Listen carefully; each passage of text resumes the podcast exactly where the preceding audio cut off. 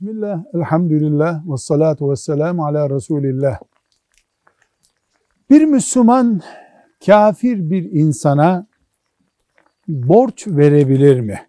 Elbette faiz vesaire tarzında değil. Müslüman kafirle eğer o kafir Müslümanlarla savaşan bir konumda değilse insani ilişkilerinde iyi Müslüman, iyi insan rolündedir. Dolayısıyla Müslüman kafire borç verir, ondan borç alır, gününde öder. Bu tür ilişkileri insani ilişkiler olarak görmek gerekir. Velhamdülillahi Rabbil Alemin.